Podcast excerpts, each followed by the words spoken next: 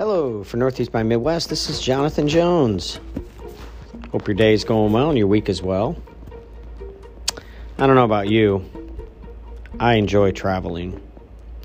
I really do. It's one of the things the pandemic's kind of set me back on is my traveling. But over the years, I've enjoyed traveling, and I, I think I always will. I think there's a variety of reasons why. Um, so I thought I'd kind of share some of those today. How about you? Do you enjoy traveling?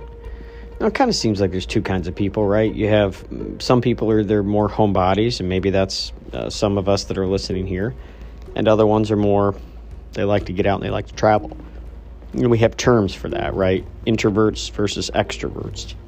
I'm definitely a little more of an extrovert. Although the older I get, I do like to, you know, kind of have my downtime and my alone time as well. So, but I would definitely fall more on the extrovert side. So, traveling. What are some of the things that we need to take in consideration while traveling? Well, obviously things have uh, things have changed a little bit over the last couple of years. You know, if you're gonna uh, travel internationally, obviously you gotta you gotta kind of make sure you're vaccinated with you know the COVID vax and things of that nature. So that's kind of new uh, in the last couple of years. Outside of that, obviously, if you're going internationally, you need a passport. Um, and uh, I don't know if any of you've ever traveled internationally before. Uh, some of you listen from other countries, so you probably know this better than others. But um, you actually would need some vaccinations anyway. So, for example, uh, when we were traveling uh, to Africa back about, I think it was about four, four and a half years ago, uh, we went to our local doctor's office and they gave, gave us a list of all of the different vaccines uh, that they recommended. And I mean, the list was astronomical, to be honest with you, and not, not to mention the price. And my wife and I are like, okay, there's we can't afford all these vaccines. Number one, and number two, like, do we actually need all of these?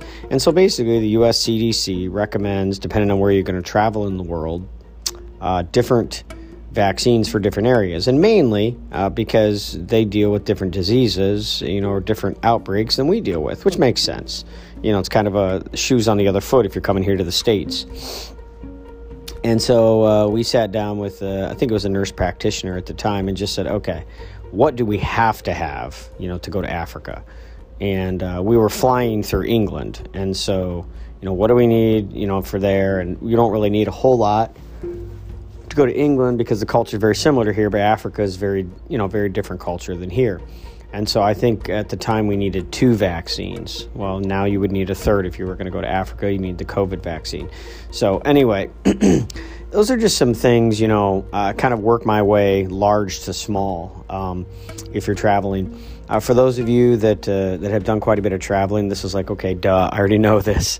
But for some of you, if you've never traveled, uh, airports uh, can be quite cumbersome, cumbersome sometimes. Um, I've found most airports are pretty similar uh, in how they're laid out. Uh, once you get familiar with it. But you know, even even I've gotten lost a few times. Not where you know I don't know where I'm at, but just you know trying to figure out where I'm going. You know, uh, for instance, uh, living up here in the Northeast. Um, and you know the podcast being Northeast by Midwest, the airports that I frequent over, let's say, the last ten years are Portland, Maine, uh, Boston, Massachusetts, Cleveland, Ohio, Detroit, Michigan, um, Columbus, Ohio, Philadelphia, Pennsylvania, uh, New York, LaGuardia, uh, Newark, out of New Jersey. Um, I've don't think I've actually ever flown in and out of JFK for whatever reason. That just has never happened. Um, Reagan in uh, DC, Atlanta, obviously, Charlotte, North Carolina. I've flown in out of Toledo a couple times. It's been years since I've flown in out of Chicago um, and uh, Fort Wayne, Indiana, as well as Indianapolis. So that's kind of, you know, those are sort of the airports that I frequent. Not that I haven't flown in a few others, but just because of most of the flying I do is in the Northeast. Um, now, I have flown into Heathrow uh, in London a couple of times, um, as well as uh, Johannesburg, South Africa. Um, Livingstone, Zambia, and Ndola, uh, Zambia, and uh, flown um, you know, a few other places in the world, but those are the most recent ones that, that I've been to. And so, you know, each of those airports is laid out differently, but even the international ones are pretty similar. You know, you get off the plane and you just the first thing you got to do if you got a connecting flight is go go check your flight, right? So if you're flying somewhere, uh, you got to go check. You know, uh, is your flight delayed? Do you have the right flight number? You know, yada yada. What's the gate? And that's usually the first thing I do. If I've got a connecting flight, I go and I go find the gate, even if I have like a three hour wait. And then once I find it, I go get some food, kind of relax, read a book, call my family, whatever type thing. So, so that's sort of airport travel uh, when you think about that. Some things that you have to be really careful are, are what you take on a plane. Obviously, um, you know each of the airports has um, displays on things that have come through at various times that I've seen. It's unbelievable some of the things people bring on planes, dangerous things and just weird things. So you want to be careful what you bring. There are especially a lot of um, uh, there are a lot of restrictions on you know obviously the kind of liquids you can bring. It's very common to buy you know like I don't know a water or, or I should say this way buy a soda or water or something and you bring it into the airport and you forget that when you go through security you can't bring that once you're on the other side of security, you can buy stuff and carry it on the plane. So you just kind of have to know those things. You know, you can't bring a ton of shampoo, things of that nature. Um, if you're traveling internationally, and any of you ever do, there are all kinds of rules coming back into the United States on things you can bring. You have to declare the kind of stuff you bought. Um, so just a lot of things to think about, you know, if you ever travel internationally. Now, as far as like traveling um, domestically here, uh, I'm thinking more in a car or bus or something like that, but I usually do my own driving. Now, I'm old school. I used to use maps. I still like maps. I study maps. Um, obviously, I don't use them as much anymore because we have GPS on our phones and most of us use that. But I think it's really important to kind of understand the interstate system and how it works. And so, uh, my oldest daughter just started, our oldest daughter just started driving in the last six months. And so, I haven't taken her to, for us, what is the big city, Portland, Maine yet, but I will eventually.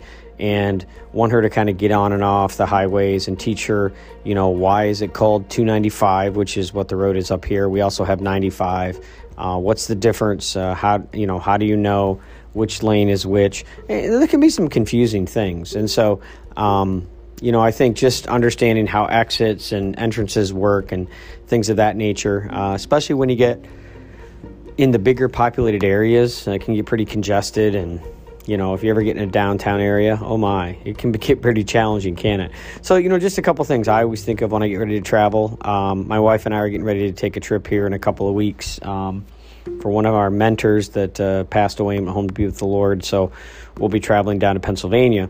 And um, you know, just thinking about that and when we travel, um, how, you know, how are we going to get there and what are the things I have to do? And so I'll usually get my car into the mechanic to get it checked out just to make sure, especially in a trip like this that's more than seven or eight hours.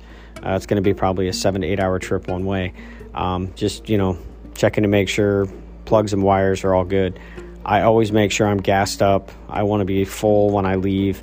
Um, I usually bring some water along. This time of year, the fact that it's winter, we'll have some gloves and a hat, a little bit of food because, hey, if your car breaks down, you're on the side of the highway. Uh, we all just saw what happened down in Virginia when people got caught. You kind of got to be ready for that kind of stuff. And, you know, not a lot of us don't think of that a lot of times when we're traveling. But even if you're taking an hour, hour and a half trip, up here in a cold climate where we live this time of year, you got to be ready. You just never know what's going to happen, you know. And, and and I think in a lot of ways, there's there's always a spiritual application to these things, right? Kind of in the same way that we need to know where we're going for eternity. Um, we're either on our way to hell because we've sinned against God and He's going to judge us, or we've put our faith and trust in Jesus Christ and we're on our way to heaven. We have a relationship with God, and so it's kind of the same. Um, you know, in, in how we travel and when we think of those things. So, you know, probably nothing here I'm going to share with you today that's going to be earth shattering, but just some good things to remember as you prepare to travel, uh, if you do that. And for those of you that might be a little more introverted and don't like traveling, hey, at some point, it's a great big world God's given us. Get out there and explore it. Um, you know, whether it's uh, just taking a car ride or uh, even getting on an airplane. Now, I will say one final thing. Um, some people are scared to death of airplanes. I am not scared to death of airplanes, uh, but there's one thing that drive. Well, there's really two things that drive me nuts when I'm flying. one is turbulence, and the other one is the landing. Um, I do not like to land, as weird as that sounds. I like it once we're landed, but that last little bit um, when uh, when you land just kind of drives me crazy. And so those kind of test my faith a little bit. Some people it doesn't bother, but it kind of bothers me. And so, but you know, you got to face your fears, and uh, you know, God has been gracious in helping me do that. So. All right. Well, I hope that helps you if you're doing some travel at some point. And uh, for Northeast by Midwest, I'm Jonathan Jones. Have a great day.